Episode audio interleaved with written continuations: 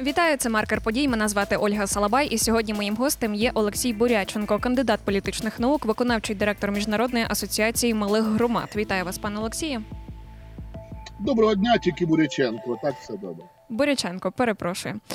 У Полтаві міська рада зняла з посади Андрія Карпова. Це секретар. Він нібито не скликав сесії на вимогу депутатів, а також не виконував свої повноваження. От що ви думаєте з цього приводу? В принципі, це ж е,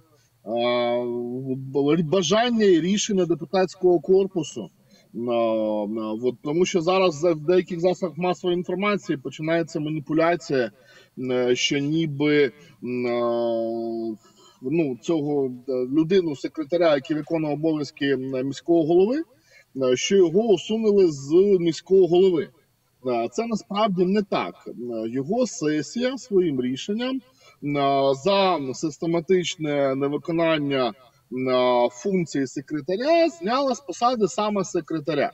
Ну от а автоматично е, відповідно і е, він перестає виконувати обов'язки е, міського голови за його е, відсутності. Ну, от. І наскільки я е, бачив ситуацію, ознайомлювався з нею, е, то була проголосована кандидатура іншого секретаря. е, А отже, ця людина автоматично стає виконуючим обов'язком міського голови, допоки е, такого немає. Печерський районний суд міста Києва обрав запобіжний захід у вигляді особистого зобов'язання народному депутату Юрію Арістову, який відпочивав на Мальдівах. Ми його всі таким запам'ятали. Е, Чи достатнє покарання для нього, як ви вважаєте?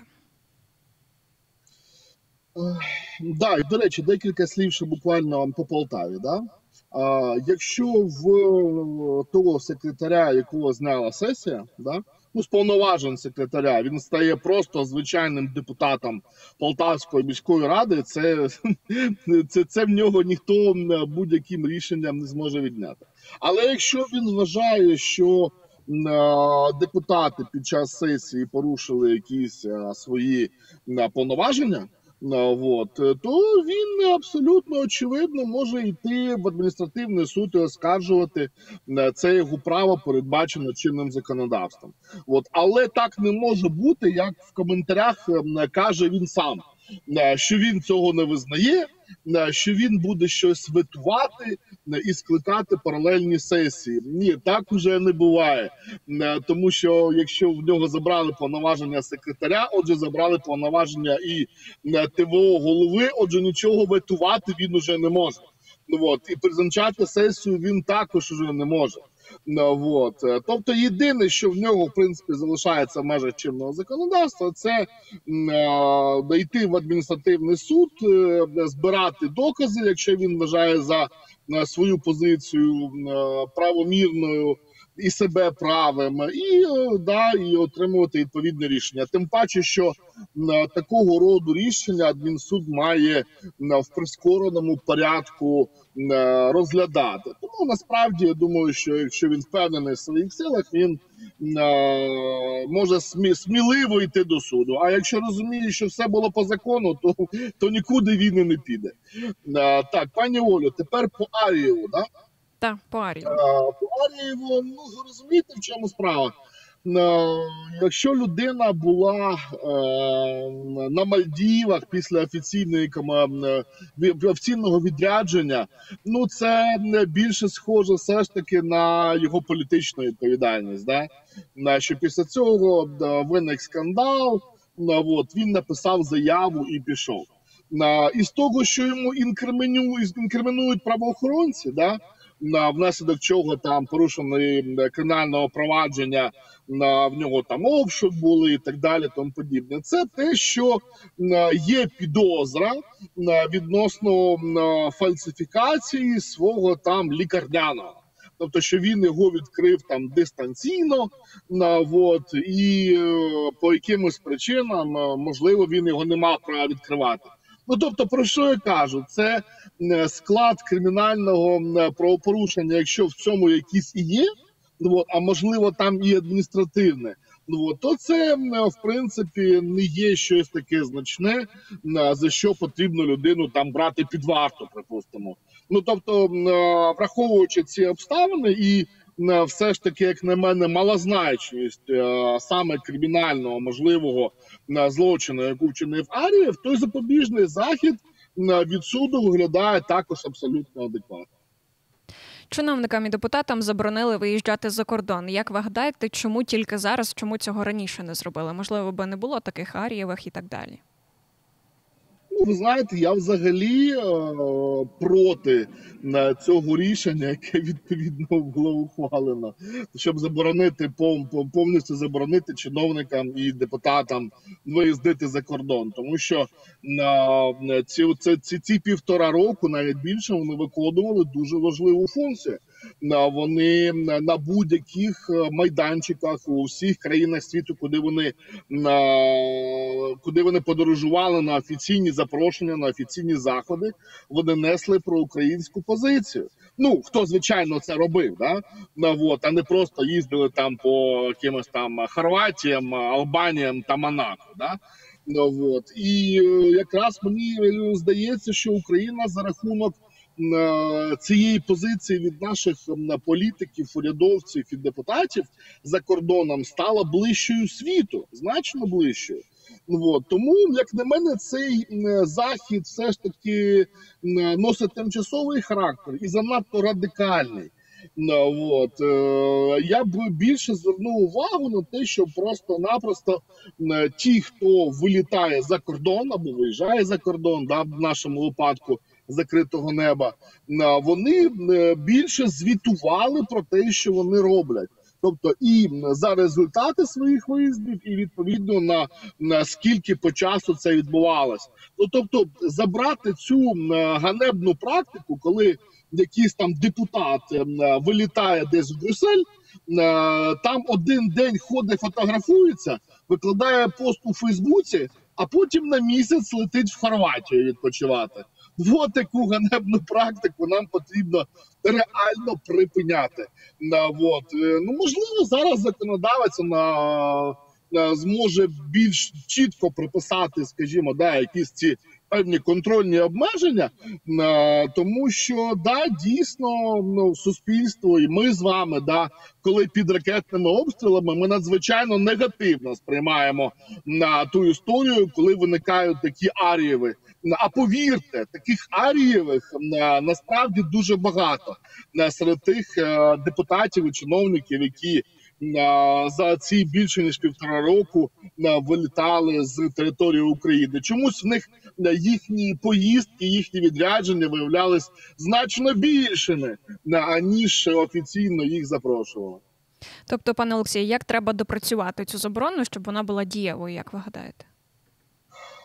Я б я б не допрацьовував заборону. Я б заборону зробив тимчасовою до того моменту, поки не напрацюється скоріш за все через внутрішні положення і через там, припустимо, можливо, якесь рішення Верховної Ради. Ну навряд чи це зміни в закон про статус народного депутата, але це ну це тут потрібно думати, яким чином це все ж таки імплементовувати на урядовому рівні. Це зробити легше. Це просто розпорядження прем'єр-міністра, де алгоритм дії звітування буде дуже чітко прописаний. А от на депутатському да тут потрібно буде більше думати. Але як на мене, це буде правильний шлях не забороняти всім, а дійсно просто збільшити контроль, в тому числі громадський, за тим, що роблять депутати і посадовці, щоб не було виникало таких от, конфузів і політичних політичних ем, е, провалів, такі як відбулися відповідно з Арієвим. Ну тому що ну погодьтесь, той самий президент, припустимо, да там чи прем'єр-міністр, чи хто, чи спікер Верховної Ради, ну не можуть вони слідкувати за величезною кількістю людей, які їздять на, на закордон на міжнародні заходи. А, а політичну відповідальність будуть нести саме вони е, за от таких от арієвих, розумієте? Тому мені здається, і настільки радикально було зараз прийнято рішення просто все обмежити. От. Але я хочу все ж таки повторюю ще раз, що воно було тимчасовим е, і воно було більш краще прописаним в плані контролю. Зараз, врешті, взялися перевіряти всіх українських воєнкомів, і от воєнком з Одеси Борисов його майно арештували і взяли його під варту, але з можливістю внесення застави. От е, в нього виявили різні автівки, різні землі. Це все на мільйони гривень. Як ви гадаєте, чи справедливо покарали його? Ну, давайте так, його ще не покарали. Давайте будемо юридично коректними. Да? От. Наразі його тільки е, взято під варту. От, з можливості застави в 150 е, мільйонів е, гривень. Ну сума насправді величезна. От, але це ж але це ж знов ж таки не покарання. Ми чудово розуміємо. Тобто, припустимо, ну для для наших там шановних слухачів, глядачів, на якщо буде в за наслідком на судового слідства встановлено невинуватість того ж Борисова, от то ці 150 мільйонів, які він теоретично зараз може внести, то щоб вийти з СІЗО, ну, от, йому повернуть, тобто він має право на їх повернення. Але я б насправді на ситуацію дивився набагато глибше. До речі, на цьому акцентував увагу і президент України Володимир Зеленський, і вже не один раз ця ситуація виходить за рамки з воєнкомами. Да, я маю перш за все за рамки якоїсь розумності. От, е, тому що ну пам'ятаєте, що це все почалося? Що державне бюро розслідувань порушили кримінальне провадження відносно Борисова.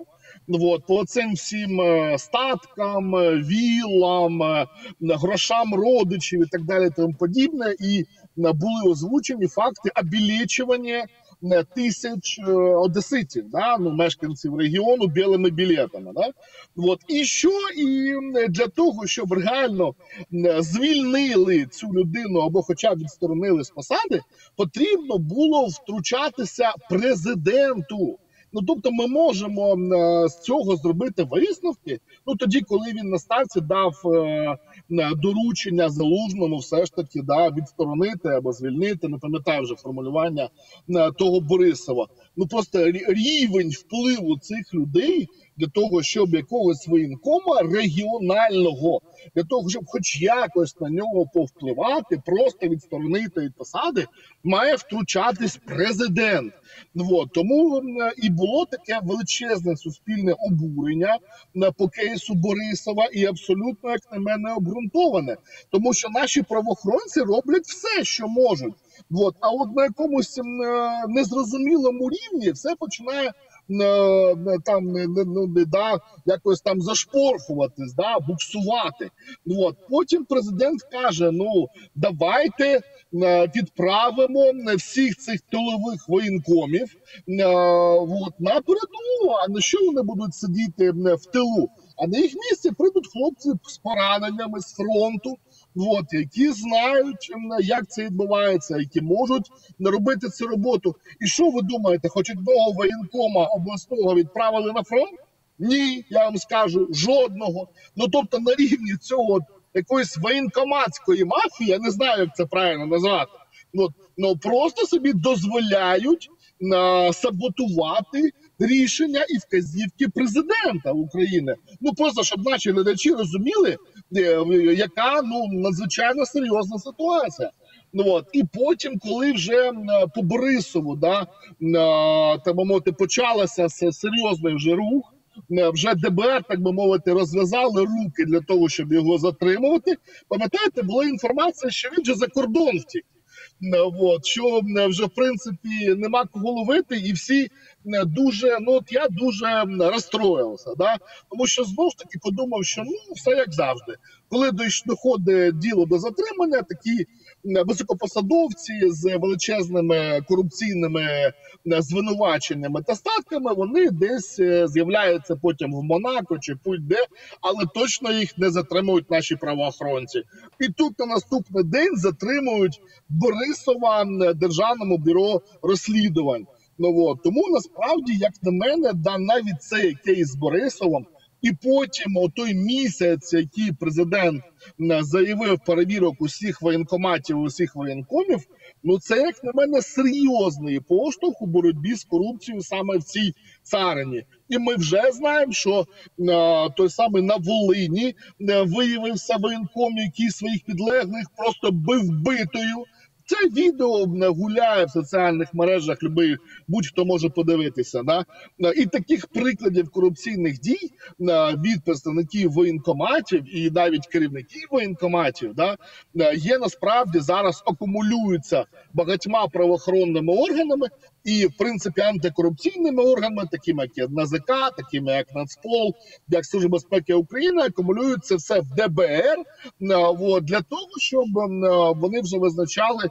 Чи є претензії згідно кримінального кодексу України, адже ці злочини саме безпосередньо в їхній підслідності? От і я да я радію з того, що в нас е, вже, хоча б по питанню таких Борисових ну, хоча б якісь суттєві а, зрушення по боротьбі з цим корупційним впливом шаленим, вони в Україні все ж таки відбуваються. Пане Олексію, як ви гадаєте, чи дадуть щось цієї перевірки воєнкомів?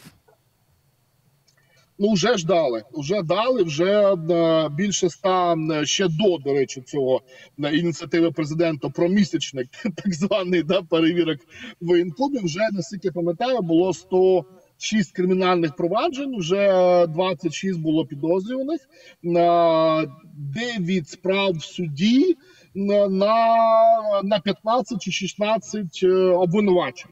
Ну тобто, в принципі, е, державне бюро розслідувань працювало в цьому напрямку вже досить дієво. А зараз просто ну як риби просто значно більші. Да? На, на наші правоохоронці нам показують на цього волинського воєнкома, як з Краматорська воєнкома, який. Продавав липові документи для виїзду за кордон. Тобто я глибоко переконаний, що за цей місяць ми побачимо величезну кількість дуже резонансних кейсів, як про продаж білих білетів, так і е, про корупцію воєнкоматів. Так і до речі, ж е, там вже виявлені факти не. Не тільки так сказати, відмазування да, від мобілізації, але й умисно когось притягне, ну так не притягне, да, щоб комусь давали повістку. За це також там платили, і це наші правоохоронці встановили.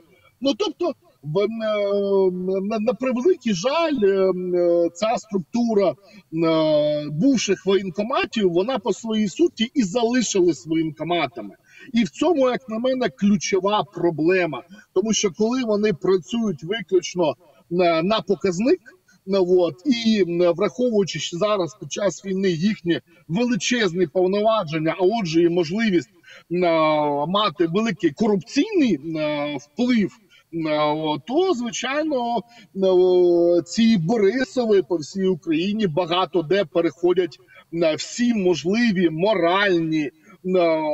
Корупційні, кримінальні е, приділи, да наскільки да, я думаю, що правоохоронці е, покажуть, тому що я так слідкую за оперативною інформацією, що хтось збагатився буквально там за рік, за півтора Е, купляв собі в машину е, в сім'ю там дві-три гарні машини. Хтось різко починає купляти квартири в Києві, там вже там ледь не до, до для онуків. Ну і а, е, такі от вілли в Марбелі, як в Борисова. Да? А, вот. Це також цікавий приклад, як за рік людина може накопичити таку величезну кількість на корупційних грошей. Пане Олексію, ще згадаємо скандали з закупівлями міністерстві оборони. Зокрема, зараз скандали з закупівлею пального для наших військових. Чому так відбувається? Невже не можна взяти і все прозоро купити? Це ж в першу чергу для наших військових. А, Дивіться, я цей кейс поки що не читав конкретно по пальному, але я можу відповісти суто враховуючи ті кейси, які були раніше, от, вот по зловживанню, в тому числі і закупівель. От. Більше того, є ж багато, в тому числі виявлено вже правоохоронцями шахрайських схем От, коли десь на заправках да, приносять якісь підробні листи, ну типу з військових частин, от, і просять їм передати пальне. Ну це офіційні кейси від наших правоохоронців, тому якоїсь там військової таємниці ми тут не викриваємо. Тобто корупція засіла всюди, всюди, і, в наших цих тилових Е, частинах, і тих, хто займається займається забезпеченням, от через такі от тендери, да, незрозумілі, і тих там псевдоволонтерів, е, які е, десь знаходять гуманітарку, потім вона десь дівається, от або за допомогою таких підробних листів там от, да, виклянчують паливо, потім його перепродають по суті через дорогу. Ну насправді це дуже добре, що зараз ми з вами про це говоримо.